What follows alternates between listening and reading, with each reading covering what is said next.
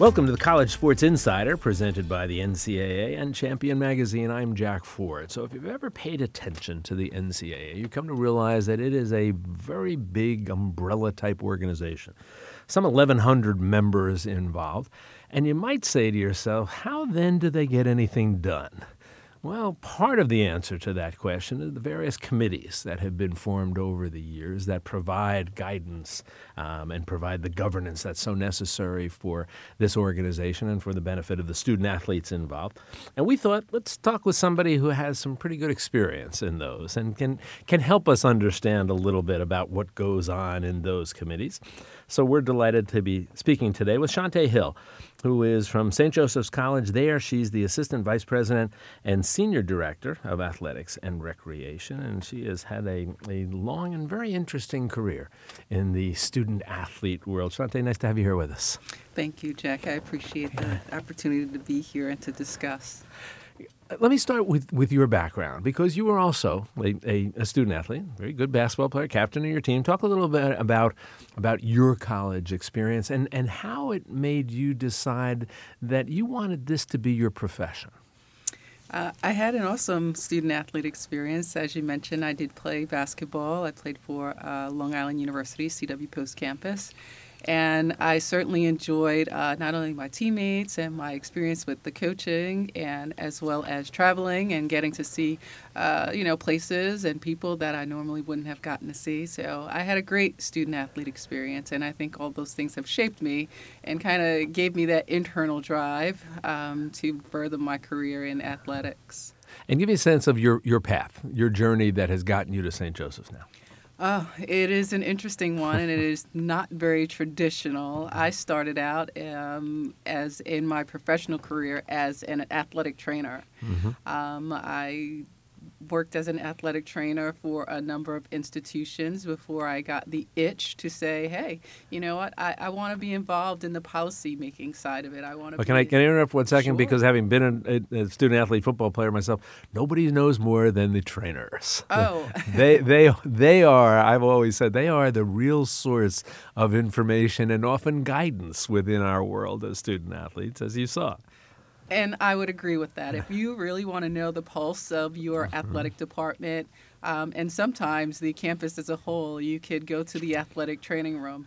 Um, and you'll find out all the information that you might want to know. Uh, you know, student athletes are uh, they have the opportunity to confide lots of things in their athletic trainers, but there's a lot that goes on in the athletic training room. Um, so if you really want to know what's going on in your athletic department, you go to the athletic trainers. They are the ones who uh, they in, they come in contact with student athletes and coaches and staff administration as a whole. So they, they hear it all. Yeah, so that was a great springboard for you then. And, and I interrupted, but you were starting to say where you went from there. Uh, yes. So after athletic training, I had the opportunity to move up to assistant athletic director and senior women administrator. Um, which piqued my interest even more into the world of athletic administration. So um, I did a number of programs. It's very fitting that we're talking about committees, but we should also, also be talking about the NCAA programs that I've gone through. I've been through a number of them the NCAA uh, Pathway Program, the Leadership Institute, and a number of other programs that have really helped me to catapult my career in athletic administration. So um, it's kind of a, a, whirlwind, but that's how I've come to the end result here of being a director of athletics. Let me, let me talk a little bit, uh, um, a step back about the, some of these programs you mentioned. Sure. Right? They're designed, as you said, to catapult people, to give them a, a, a, better sense of opportunities that are available to them, how they pursue those opportunities. And it's a, it's a fairly new phenomenon. It's been developed over the years. How important were they for you? Uh, extremely important for a number of reasons. Uh, one, they give you the opportunity to network with other administrators within the field, so you get to um, you get you develop insight about aspects of other portions of the country, so to speak. Um, you know, the athletic administrators that were in the program come from institutions from Division One, Division Two, Division Three, and you get a really broad um, insight as to hey you know what sometimes we we are in the weeds on our own campus or within our own conference that we lose sight that there's a whole new world out there a whole uh, bigger brighter world and things are happening that i may not be paying attention to because it doesn't involve so much my campus or my conference. So that it, it introduces you to that. But in addition um, to the network it also introduces you to the programming piece, and I think the NCAA does a wonderful job of knowing um, what you will need as an athletic administrator to be successful. Um, things such as media training, right? mm-hmm. We can speak a, a, lot about media training, um, budgeting, right? lots of things that they give you insight to and give you the professional skills and help you really hone in on those skills so that you're successful as an athletic administrator. Yeah. Um, let me move to now to this notion of, of committees. All right. And you've, in the course of your career, have served on a number of them. Uh, currently, among other things, you're the chair of the, the D3 Division Three Management Council. Let's start with that, and then I want you to talk mm. about some committees. So when you, when when somebody might say to you, the, the management council, what does that mean? What's the answer to that? Uh, management council uh, for the Division Three membership is it's the body that really listens to the membership.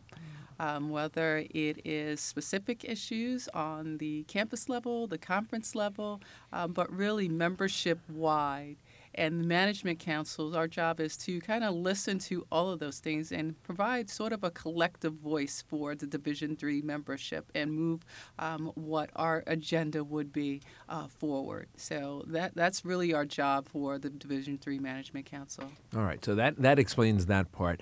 Now let, us talk a little bit about committees, and we'll stay within your realm, Division Three.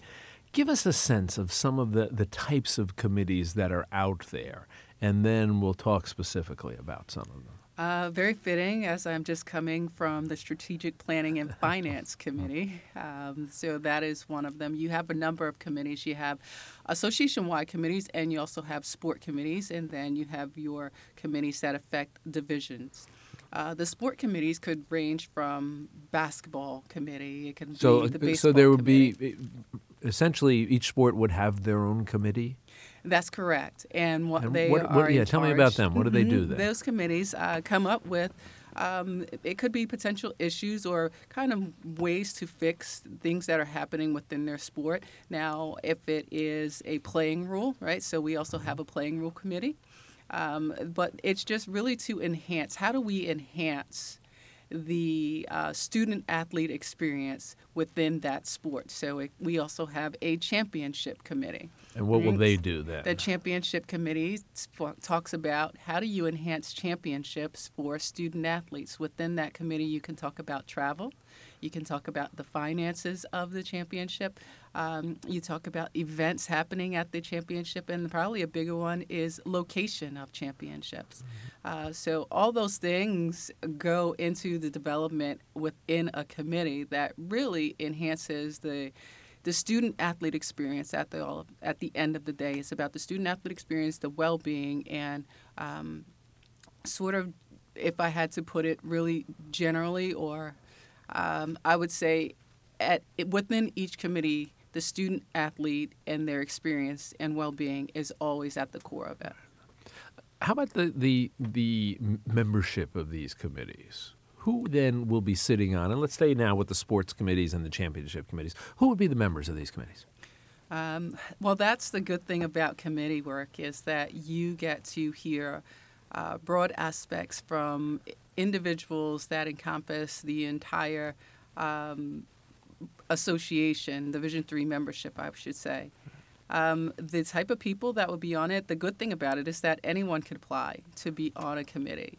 Uh, now, that we also have a nominating committee who actually does the selections. Uh, but anyone who is very interested in getting involved within the Division Three membership and uh, whether it's a sport or association-wide committee, could apply to be on. When you say anyone, you're talking about people who are members of one of the, the the institutions that are part of the membership. So yes, it could be an administrator. Now mm-hmm. there are certain parameters for each committee. Um, but it could certainly be an administrator for a committee. It could be a coach um, on a committee. It could be a president on a committee, a mm-hmm. chancellor on a committee.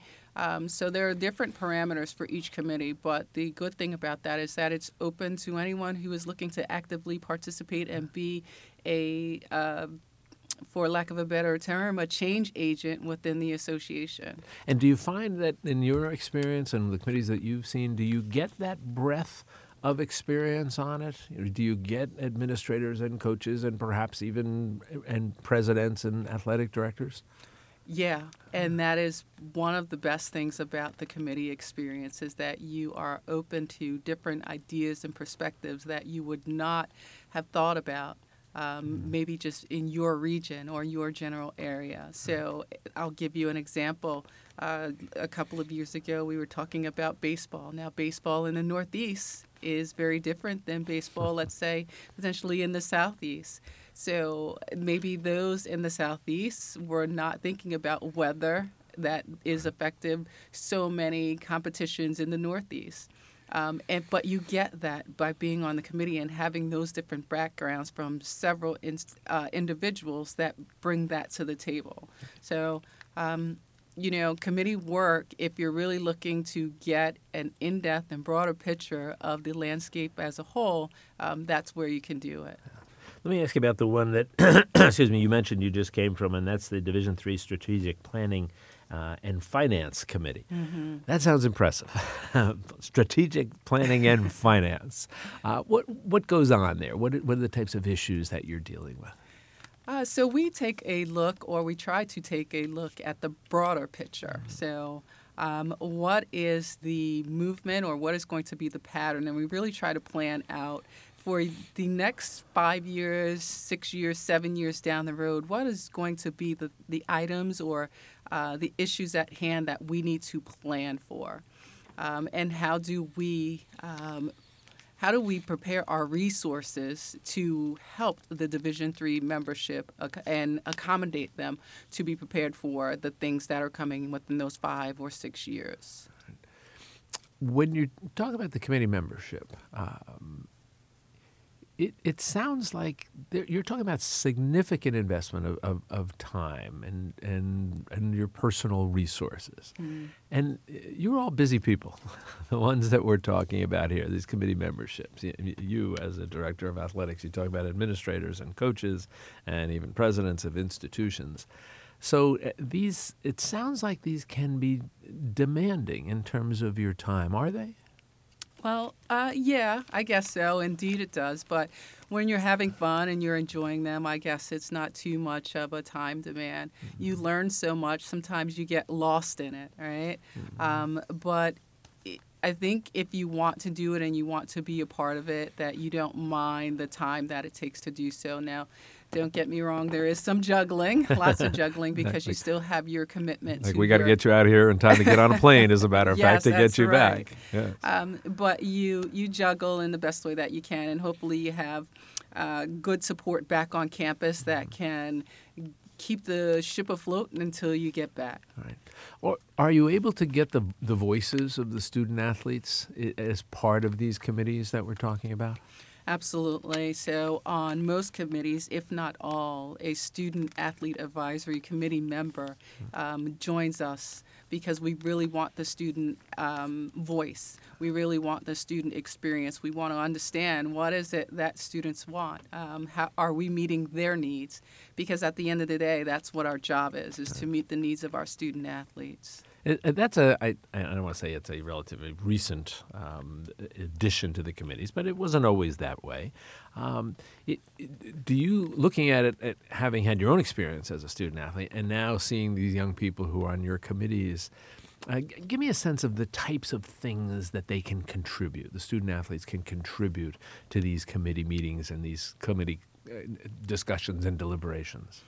Uh, well, I have to say they are wonderfully smart, intelligent, very intelligent um, individuals, students, right? Students first before student athletes. So their perspective um, is so insightful for the work that we are doing. Again, I'll go back to um, the work that we are doing is for them. It's for the student athletes. So to not have their insight and to not have their input and their experience, their background, um, all those things that they bring to table would be a travesty for what we're doing. Um, you would essentially be doing lots of work without having input for the people that you're doing it for. Yeah. Um, so they are, are very intelligent, uh, highly intelligent students, and they bring a wealth of information. Uh, and as you said, it's a good reminder having them there that this is what this is all about. Is, is these young people? Absolutely. Uh, if if you were to be talking with someone who is who is who is younger and just wants to get involved in this area, and has said, "Look, I, I, saw your background and all the things you've done from the time that you were a student athlete to the time now as, as a director of athletics, and all the things in between." And they're just getting started, and, and, they said to you, "How significant do you think it would be for my own professional development for me to get involved even early on, before I'm at the level that you're at, but at, at the uh, almost the, the, the sort of entry level?" In the, the world of college athletics. How, how would you answer that? Well, I would tell them that there, first and foremost, there uh, is nothing uh, prohibiting them from doing so. There are a number of programs that we offer um, within the associations in a whole and also on the divisional member um, membership level to be able to do so. Um, you have programs for ethnic minorities. Mm-hmm. Students to get involved. You also have programs within um, the career and sports program, uh, and then you have facilitator programs. So there are tons of programs that you are able to get involved with um, that can give you that entry level or your foot in the door type of experience as you just kind of explained. So there's nothing prohibiting them um, from getting involved. It is a great resume builder, um, but again, it goes back to it also opens the door to a different network. Right, so a student or a young um, let's say, someone who is young trying to start in the business or get into the field, this is a great way for them to have access to so many different individuals that they may not have had access within their region, their campus, their conference. Um, so it's a wonderful way to do so. Well, Shante, we certainly appreciate your spending some time with us and giving us a sense of, of all of this and a better understanding of it. And you know how busy you are, and we promised we'd get you out of here so you can get on a plane and get back. But I do want to thank you for helping us understand all of this, and perhaps we can talk again down the road. Thanks for joining us. Thanks so much for having me. Right, that does it for this edition of the College Sports Insider, presented by the NCAA and Champion Magazine. I'm Jack Ford. We'll look forward to talking with you again real soon.